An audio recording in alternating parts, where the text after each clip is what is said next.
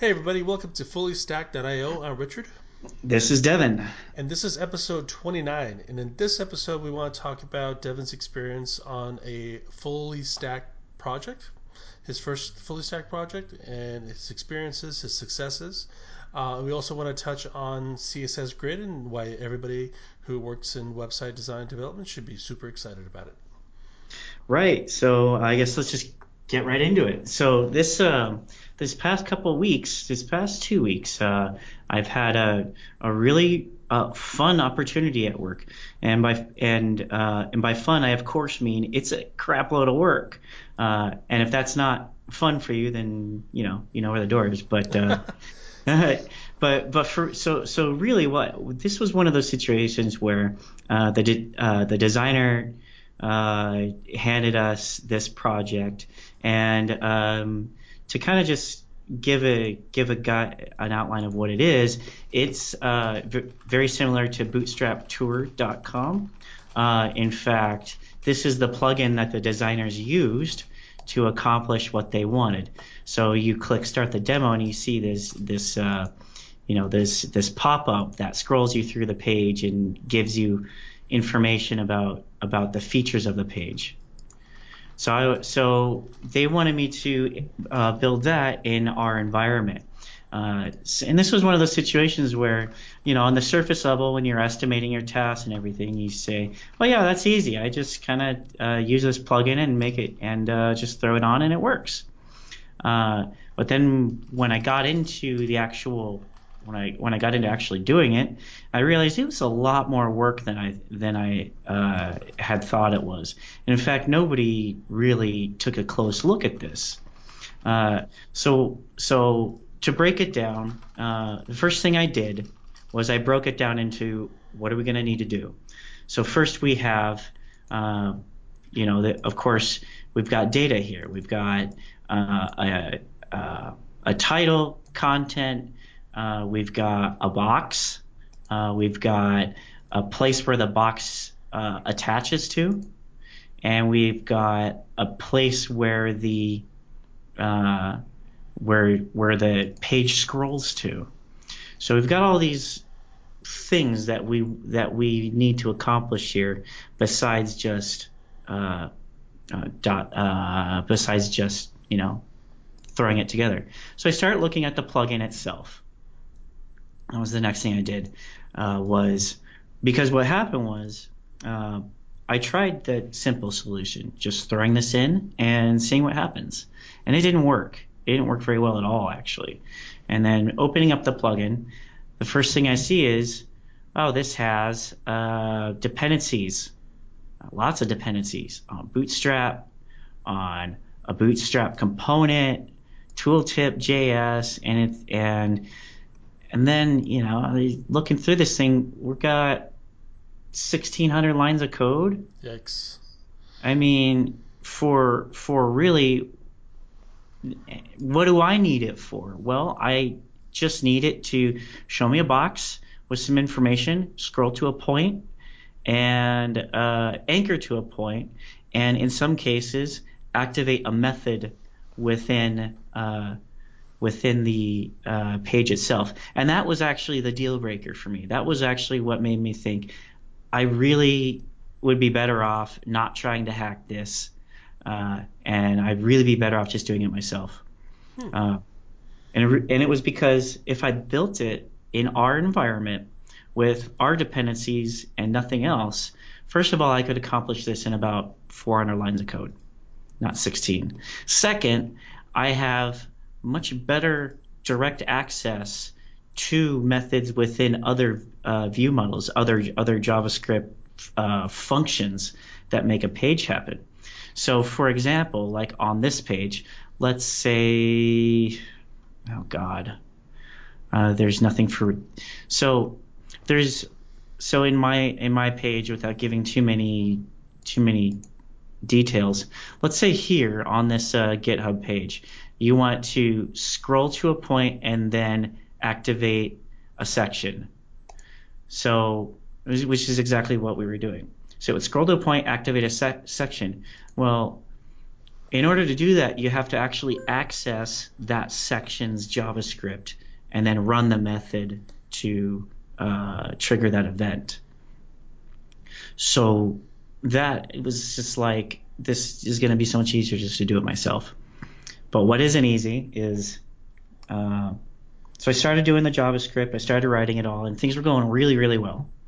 And in fact, I had within a couple of days built out most of this interactivity, and uh, and uh, this uh, plugin did a nice job of storing.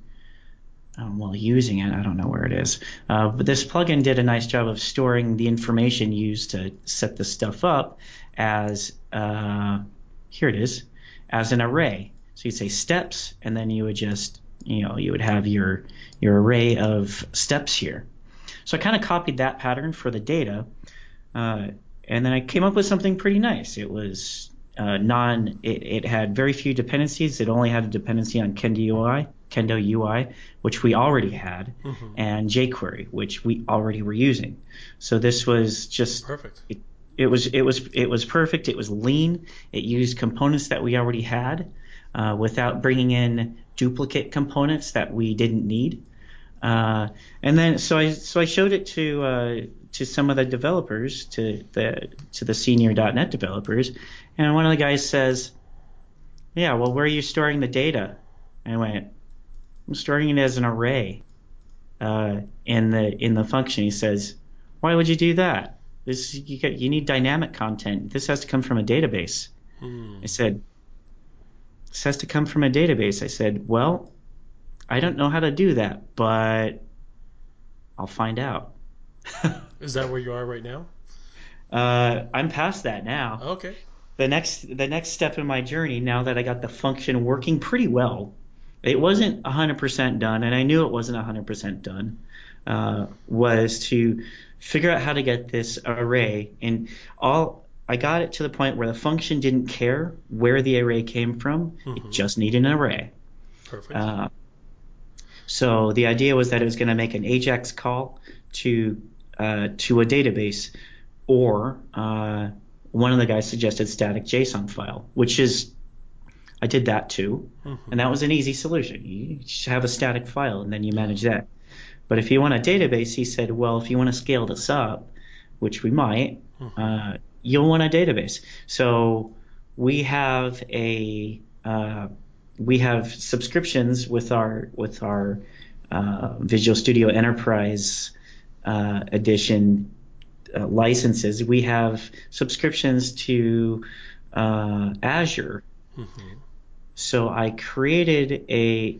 I had to learn how to create an Azure uh, database. It's called Azure Cosmos. Hmm, never heard of it. It's uh, it used to be called uh, Document DB, but they call it Azure Cosmos DB now, and uh, it's really uh, you can do relational or non-relational databases. It's super. It's really nice, oh, wow. Uh, and it's and it was pretty cheap. It was really cheap. we have a we have a subscription, but um, which has like $150 credits or something. Mm-hmm. But this only cost me like a couple bucks a month out of that to run. Oh yeah, it's nothing. So it was nothing. And then, um, but in, so then I found out that so he said, yeah, just put it up on the database and access the database. I was like, okay, her, her, I can do that. Yeah. Um, you can't access databases directly from the front end JavaScript because that poses massive security sure, threats. Sure. Um, and he kept insisting that there was a way to do it. And I said, I and, and at that point I just stopped arguing and just shut up. And I said, I, I, I learned the hard way that in order to access a database, you need to write an API, which I also didn't know how to do. Hmm. How do you write an API? What the hell? What is an API? Most people don't a lot of most people don't even know what that is. Well, an API is really just uh, server side processing to mediate data from one place to another. Mm-hmm. Uh, we we consume APIs all the time in our in our industry. We we but we hardly ever write them. Right. Uh, so Yeah, I had to write. APIs all the time. Yeah. Yeah, you feed it some information and then it goes and queries the database and returns uh, information back to you. Uh, so that's what I had to do. I had to write. So I, I, I created the database and then I wrote an A- API, hosted it, uh, and then I was able to access it uh, with the plugin that I had had written to do exactly what's already been done here. I totally reinvented the wheel. But But you got to learn a lot in the process. Not only was it the right thing to do in this case, but I learned a whole lot, and uh, and I stared a, a complete unknown in the face, and you know, they in fact the project manager was asking me, you know, uh, are we going to be able to handle this this sprint? Because this is a lot of work. I and I said, it's a lot of work, but I got it. I said, if this takes me if it takes me three hours to do what it would take uh, a senior .NET developer a half hour to do, it was still worth it because I learned a lot and um, I saved somebody else time to do more advanced stuff. That's Uh, a good way of looking at it. You know, and, and yeah, you put in some of your own time. It kind of consumes you for uh, an entire weekend, and you know, you just keep thinking about it and doing everything four different ways, and and uh, and wow, it was it was a lot of fun. So, so to recap, you saw this solution by some that somebody else made. Correct me if I'm wrong. Mhm. You f- saw that an opportunity to make it better. hmm You prototyped it, got it to work. hmm You made it more efficient. You made it better by connecting it to a database so that you could Mhm. scale it. So step by step. So you took the project step by step to get it where it needed to be, basically. Yeah, and one of the and one of the kind of challenges that I had to face to not get overwhelmed by all of this is is exactly breaking it down into logical steps to solving a problem, and you really have to pick the. Uh, it was an exercise in picking the most important task 1st Mm-hmm. Uh, so I had to balance between meeting a deadline, making sure I can meet the deadline with what I have. Mm-hmm. Uh, you know, it's like that, that's why I wrote the script uh, to handle it first. I got to a point. I got it to a point where if I had to release it with what I had, it would be fine. And then I took it to to to the next level. That's cool. So, so all those steps, keeping all those steps in mind, what would you say was the most challenging step of all? Um, they were all pretty. They all had their unique challenges. The JavaScript itself, I'd say, was uh, since I'm better at JavaScript than C sharp. Mm-hmm. Uh, that was uh, that was a challenge to do it really well, Mm, uh, whereas C sharp was a challenge to just get it working. got it. Writing the API was just like, oh my god, it works. Now what? That's Uh, cool. you know and then and then get it working so you get it working one way you get it working locally and then Yeah. uh, you get it returning data first of all like that was that was like i'm doing i'm doing you know nfl celebrations in the office kind of thing just getting it working oh, I, I know the feeling. And then I, and then I try to access it from my page, and then I get the uh, cross origin violation, and it's like, okay, what do I do about that? Yeah. Uh, you know, of course, Google it; they show you how to do it. Uh, I was but gonna, I was gonna say. So, where did you find all the answers to all the problems you were tackling?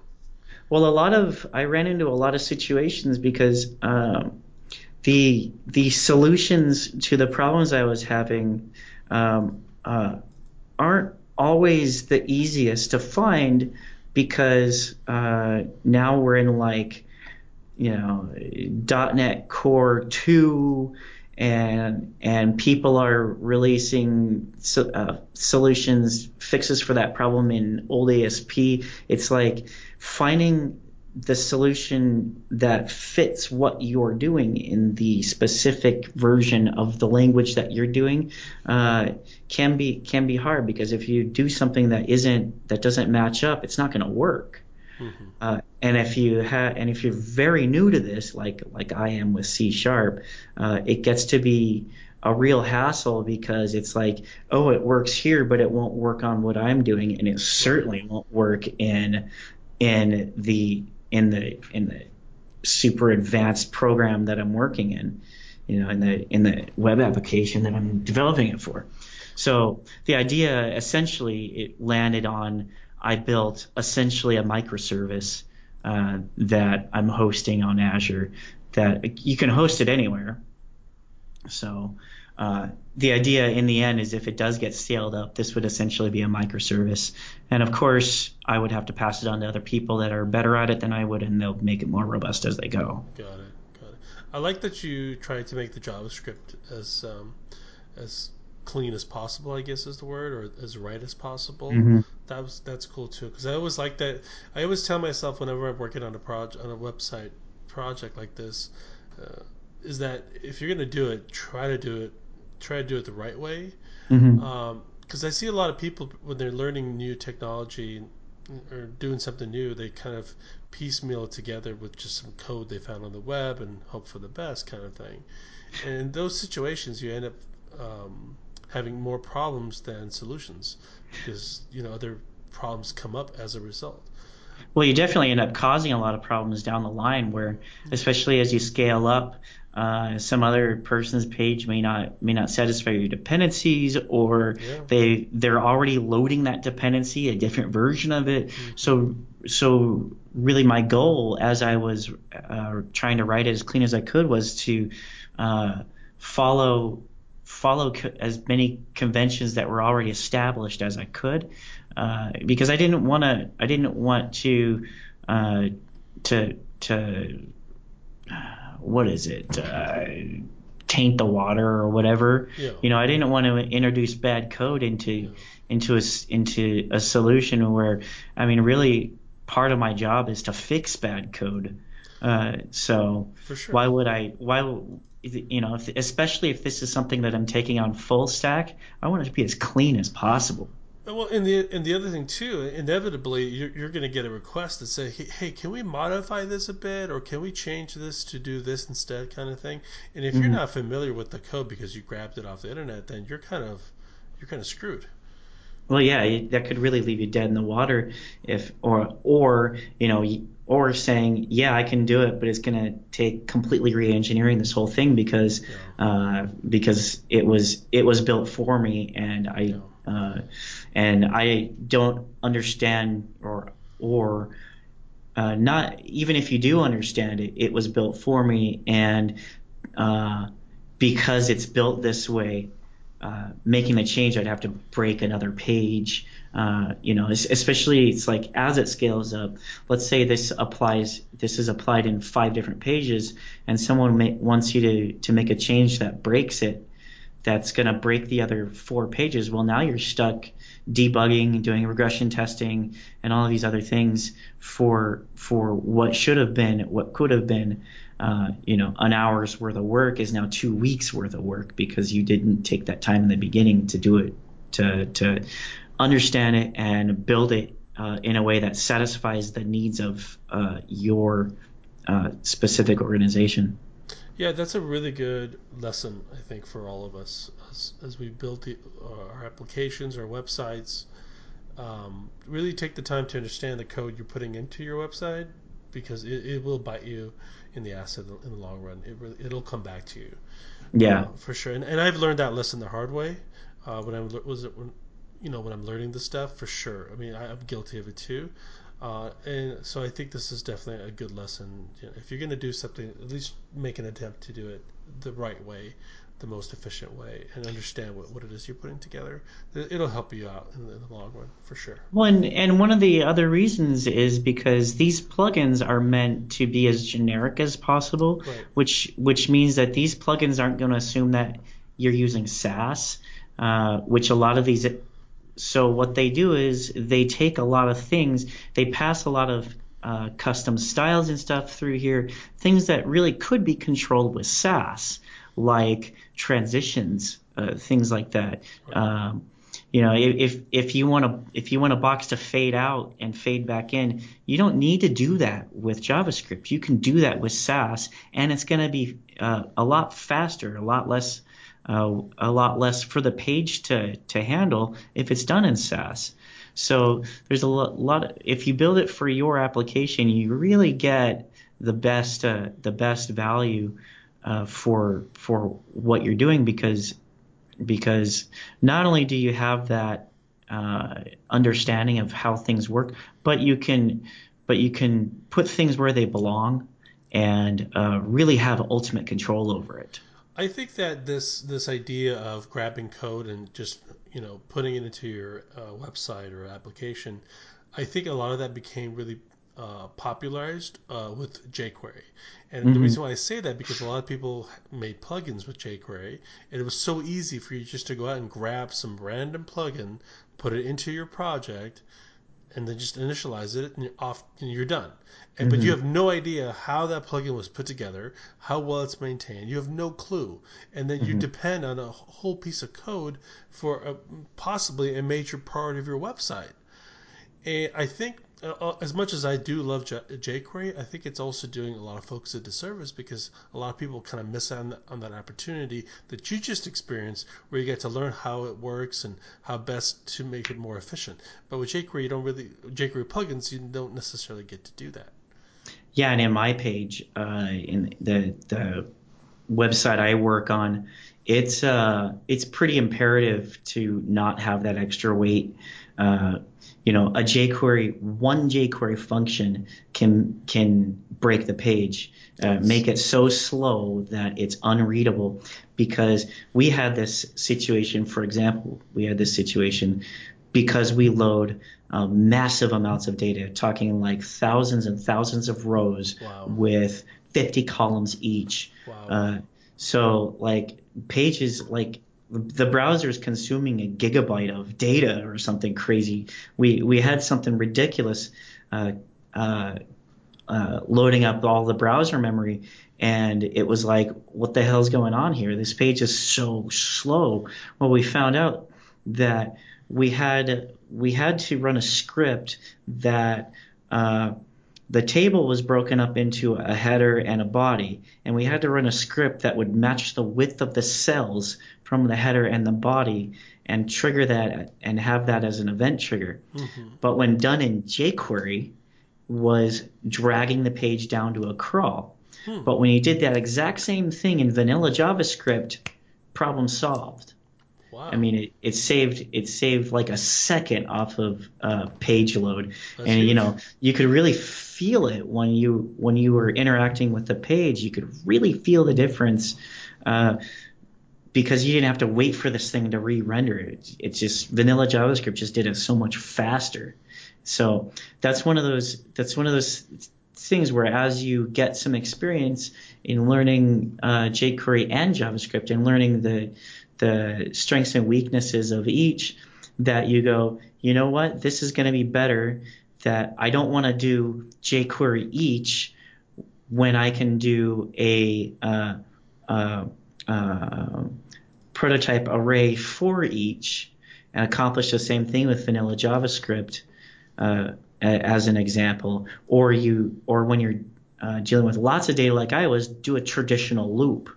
Mm-hmm. Uh, where you just go um, i equals zero, you know, var i equals zero, uh, you know, put your variable dot length i plus plus, and you iterate through each of those, uh, because for whatever reason, uh, jQuery uh, just doesn't do it as well. Yeah, jQuery is pretty. It's pretty. It's a pretty heavy library now. Mm-hmm. I think, and and you know we, have been seeing this uh, trend right now happening where people are starting to move away from jQuery and just doing everything in ES6, for example. Mm-hmm. So I think that that I think Jake. I mean, I've, I've been hearing that jQuery is kind of out the door for many years now. Yet it's mm-hmm. still around. Uh, a lot of people still use it, um, but I think if you're if you're getting into this industry now, if you're let's say, uh, uh, you know, just getting into website design, try your best to not rely on jQuery so much, and try to solve the same problems with just vanilla JavaScript. That would be my yeah. yeah, can. I I 100% agree because uh, really the the web is trending more towards uh, more towards programmers and it's and really you gotta jQuery is a really good introduction and really good if you when for when you're learning and a lot of and a lot of websites still use jQuery, but Yeah. a lot of but most uh, really skilled most people looking for really skilled developers uh, they don't use jQuery. They they'll use React. Uh, you know, even even people are getting even pissed off at Angular because they keep they keep doing. I think Angular four is out uh, in two months now, so it's like they're what happened to Angular three is that that's not even a thing. You're just skipping right over it, Wow. you know, or whatever. Is I, I it was you know whatever. But yeah, uh, even even even Angular is uh, is in question because the whole two-way binding model is just pissing people off. Hmm. You know, why do a two-way bind and have and have to bind 100,000 elements on a page when you could just write one block of code and uh, React w- just updates only what needs to be updated? Like that's kind of cool. That's kind of cool. Sounds like React is going to be the winner in this uh, in this race. It it's definitely a contender, and then we have things like um like um, TypeScript, which uh, which solves a lot of problems that JavaScript has because JavaScript, you know, you know, like we all know, one of the things actually we like about JavaScript is my cats.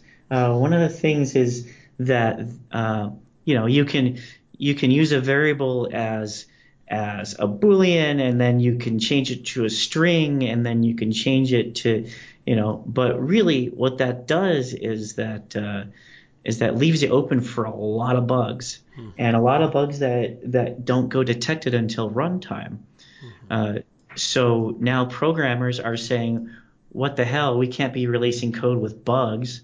Uh, so what do we do about that? Well, we're going to write a framework that uh, that will, you know, catch you while you're writing it. That and that you can't uh, run your page. Like you can't until it's compiled. And it's like this is like now Sass for JavaScript That's uh, cool. all of a sudden, where it's like doing error handling and things like that in line as you write the code. Is this and that- TypeScript you're talking about?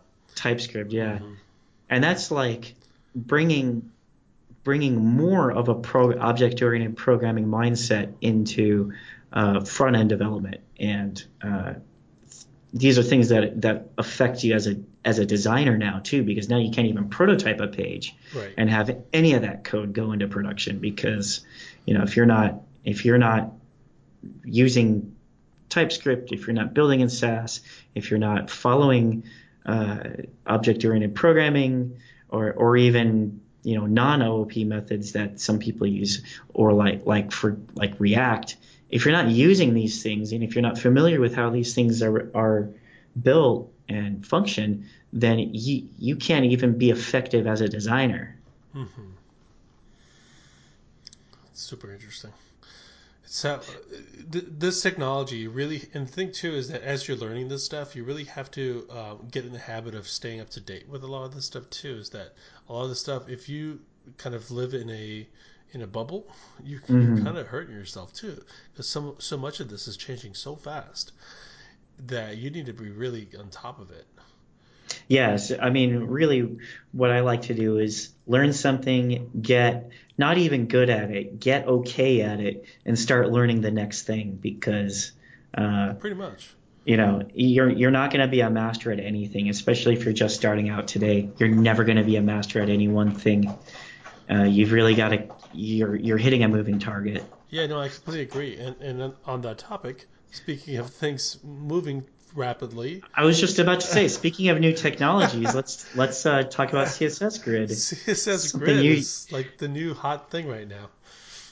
So Um, I've heard about it, but I think you've done a lot more. You've done some actual homework in it. Yeah, yeah, yeah. I've been reading up about it. I watched some videos on it. Uh, it's uh, it- yeah, it- this is something I talk about a lot. Uh, CSS floats tables were never meant to be uh, tools used to lay out a page. Never. Uh, and only now, it's 2017, we're finally getting a tool a really good tool that does exactly is built to do exactly that to lay out a page the way in columns and rows effectively responsively Mm. it, it- you could do you can manipulate the the elements without having to mess with the DOM. I mean, you could do all sorts of stuff with the CSS grid. So this is a new spec, I guess, that's now coming on board. All the browsers, pretty much all the the latest browsers support it. So if uh, I mean, I know that all the new browsers automatically update themselves, Mhm. unless I'm wrong. I mean, I use Chrome, so Chrome just kind of is always updating. Um, because I understand it. Whether you like it or not. whether you like it or not, which I think is good personally. Uh, some, as somebody who used to build a, a whole style sheet just for Internet Explorer eight and nine, I'm really happy to see browsers are updating, so I don't have to do things like that anymore.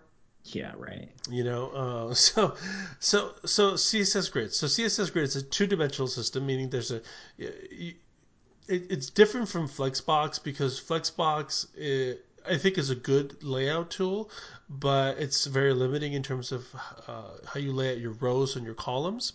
Uh, Flexbox kind of works just if you, you could just do a column or you could just do a row. That's that's it. With CSS Grid, you could do both a row and a column together uh, with using the same properties. So it, it makes it a really powerful tool to lay out your entire page with CSS Grid. You could set up your header, you could set up your sidebar, your content, your footer area, all in the same Oh my um, god. a container. Like target this one container and then uh, uh, place everything there using the CSS Grid. You do this. You, you set this up with Sass, and you could control the entire layout of Oh, a page with with a couple of variables. This is this is amazing. You could you could develop five different variations of the of five different layouts uh, of of the same page and just Yeah. control it with variables. This is amazing. Yeah. This could this could cut down a 300 kilobyte CSS file down to like 50 kilobytes. Yeah. You know, you know how much of my of, of my CSS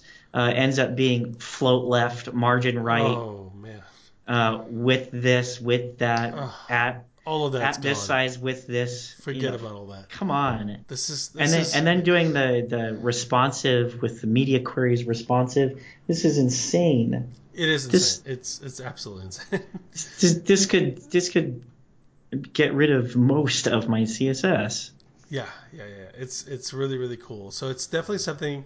You, you- if if you're just learning website design, or if you're super comfortable with CSS floats, forget all that.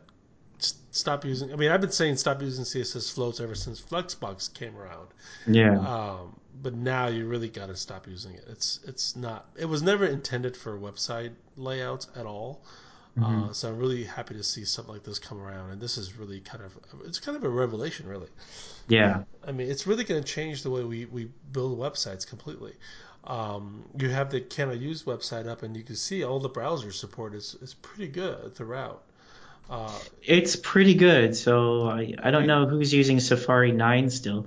I got a I got a Safari 9 bug uh, a couple weeks ago, and I told them to shove it. well, I mean, Safari is like the new Internet Explorer, right? Yeah, Safari's just terrible lately. It is terrible.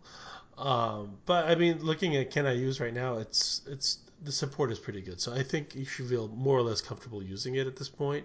Mhm. Um, you'll have to use a browser prefix for for uh, Edge, but no big deal. You know, if you if you're using something like Gulp, um, you could just run a little um, a plugin to do that for you. So not a It looks deal. like anything released in 2017, you're good. So this could probably be something that large companies like mine start using next year. I mean, hopefully, it's the, just- the, the issue that you're going to run into, and this is the issue that I used to run into when I, when I worked at a corporation, is that you have to onboard people. You got to first of all, you got to Yeah. sell, you got to sell this thing to people. Yeah. And you know, you, the, the, even with Flexbox, it was really difficult for me to do that because you're asking people to forget everything they've been doing for years and try this whole new thing out. right. So that's gonna, I think, in in a team environment, uh, that's gonna be a challenge, uh, particularly if you're a champion for this thing, Mhm. um, for sure. Because this is a very, very, very different way of building a page. Mhm. um, uh, that Flexbox or CSS floats because this goes just far beyond anything Flexbox could ever do. Yeah, because I, I mean, like, unfortunately, we still uh, pander to IE 11, and the and even Flexbox doesn't doesn't play well with IE 11, or IE 11 doesn't play well with Flexbox, just because Microsoft stopped supporting it. At some point, we're gonna get we're gonna get to say goodbye IE. I wonder what the I wonder what the usage uh, right now is for IE in general. Let's oh, that's that's a good point. Browser scores. I wonder if this website can I use has some information about that. Uh, compare browsers. IE 11. Browser usage table. It is from Can I Use. So let's go to. Holy crap! Let's check it Chrome is tall. Three point one percent. There you go. No. Total amount of counter. Okay, wait a minute. Browser's not okay. IE 11, 3.1%. Yeah, Yeah, there you go. That's that's of the To- world. to me that's at the point where no no one's using it. I don't know why you would need to support it. Unless Yeah, you, it- you have an application that runs on it, maybe. Yeah, I mean, really, if you're doing it right, you're going to have some analytics, and those analytics will tell you what browsers people are using your stuff with. So if, you know, 60% of your user base is still on IE, then, well, you know, maybe you, maybe you, uh, maybe you don't com- cut them off at the knees. Maybe you just kind of nudge them in the right direction. Yeah, that's And then that's a- over a period of time, you, you Yeah. start to say, hey, by the way, starting uh, three months from now, we're not going to support IE, so get on board or get out. Yeah, it's, it's it's a tough sell. I mean, as much as I really want to do that to people, just to say you know, uh, buzz off kind of thing. Mhm. Um, it's I, I, I kind of get it to to some degree because a lot of people uh, get set in their ways. Mhm. Uh, I always I always this always comes up when I uh, speak to an older generation where they're used to using the same thing over and over again for many years. Uh, but the web and technology isn't like that. It's always changing. And I think uh, it's, it could be a generational thing too. Is that uh, you know nowadays people are, are used to having their iPhones update constantly, and nobody nobody you know uh, bats an eye about it. They're like, eh, whatever, it's updating. But Yeah. the old older generation's very like hypercritical about it. Like, oh, I'm not going to update right away. I'm going to wait a year to see if there are any problems that need to be ironed out. It's super. It's kind of interesting. Surprising thing about this, though, is that um, Firefox, uh, the, the current version of Firefox, 3.75%. So mm, Firefox is is losing ground, but IE is almost as popular as Firefox. Yeah, which Definitely more popular than Edge. Edge, Oh, yeah. nobody's using Edge. which is surprising because I, I figured it comes with Windows 10. Everybody's got Windows 10. You'd think people would be using it, but I, the, I think I, I, I read or heard somewhere that uh, the two most popular applications on a Windows machine. Can you guess what they are? Mm, I don't know. The number one popular application is Chrome. Mm. Number two popular app- application is iTunes. iTunes is terrible too. It is it's god awful. I but- can't stand iTunes. But if you have an iPhone, you're probably and you, you know you may not have spent money on, a, on a, an expensive Apple product, so you have a Windows machine, so you need Mhm. iTunes. yep. So it's That's uh, true. That's kind of what it is. So it's it's kind of interesting. Uh, but yeah, so CSS Grid, next big thing. You should be, you should be studying it right now. Like re- literally, uh, after this podcast ends, go watch a video, go read up about it. It's the next big thing. It's and did gonna- you say it was developed, uh, co-developed by uh, three people from Microsoft? Yeah, yeah, yeah. So there's an article um, that basically says that the draft, the working draft for grid layout, was published back in April 2011, and there were four authors, and three of them uh, were from Microsoft. Uh, and the first uh, IE10 uh, preview shipped with uh, Microsoft prefix of the grid implementation. So, Whoa. of all people, uh, you know, uh, where this is coming from, this is kind of amazing. That is, it's this has been out for a long time. Oh yeah. Uh, and and it's it's on IE11. You just have to use the prefix. That's pretty cool. Yeah, the fact that it's on IE11, I think is great. That, I think that's that's cool. amazing, actually. Yeah. yeah, that's super cool. So that uh, so I give props to Microsoft for, or at least the folks that worked at Microsoft for doing yeah. this because this is a huge leap forward for for website design. I mean, this is that's like that's like a dis- discovering something that's yeah. amazing. Yeah, I, I, think the biggest like thing, a buried treasure. Oh yeah, I think the biggest thing uh, for CSS Grid, the learning curve is very steep, for what I can mm-hmm. tell. Uh, so I think it's gonna it's gonna take some time for developers to get on board because they're gonna look at this, they're gonna see a lot of stuff they've never seen before in CSS, and they're just gonna get uh, scared or, or at least turned off by it because mm-hmm. they'll be mm-hmm. like, "This, I'm not comfortable with this. This is this is not the way I, I do things. Mm-hmm. So I, I, think it's going to take a lot of people uh, some time to to come around to it. Um, particularly if you're jumping from using CSS floats uh, to CSS Grid, avoiding mm. Flexbox because if you've worked with Flexbox, transitioning to CSS Grid's a little bit easier because some of the same principles apply, particularly mm. the parent and child relationship. The way Flexbox works, it's all about the parent and child relationship. CSS mm. Grid, same thing. Uh, that that idea, I think, is another barrier for people coming from CSS floats. Mm. But I, I mean, I it's hard for me to sell it. It's to be something you're to have to try on your own uh, and see what and see what's so great about it. Really, I definitely want to try it and and give you some feedback on on uh, how, how how I do with it. I mean that that sounds really interesting to me because because I try to build things with semantic HTML5, which already inherently has a parent-child relationship. So it might not be that bad if you're so, if you're building things right.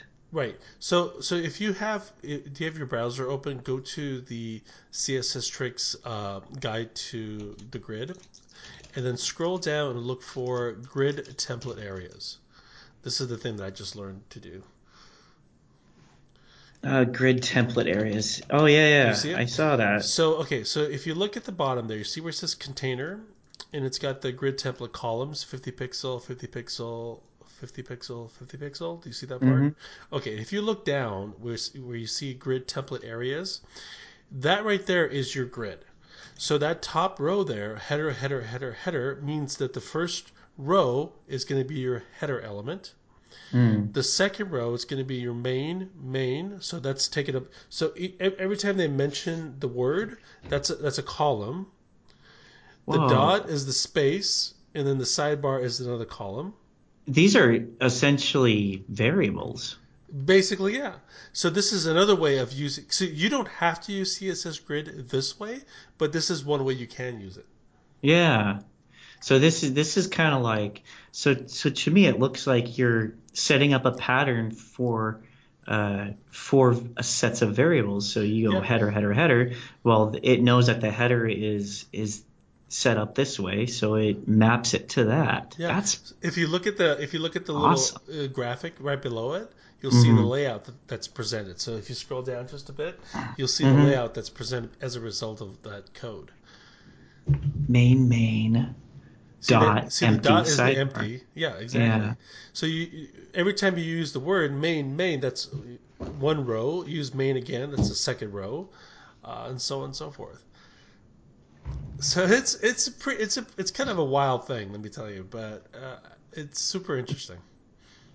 Yeah, that is really cool. Yeah. So uh, definitely, definitely start learning CSS Grid. Uh, there's a lot, a lot here to learn, mm. for sure. So this is definitely going to take me some time to to figure all the ins and outs of it. Mm-hmm. And figuring out how to use uh, Sass to your advantage with this would be really oh, killer. Yeah. I'm sure. I'm sure there's lots of great opportunities to do a lot of cool stuff with Sass here.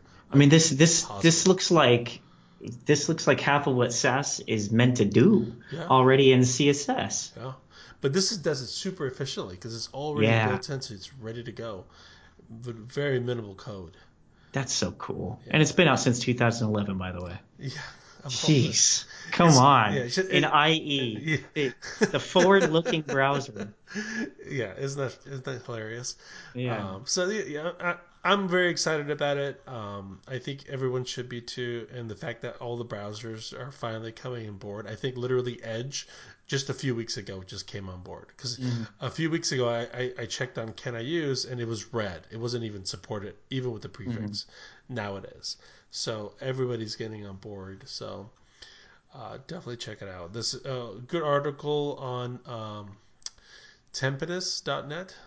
Mm, Uh, yep. So check that out. We'll, we'll have uh, links to this in the on the YouTube channel, and also we'll have this on SoundCloud where we have our podcast episodes.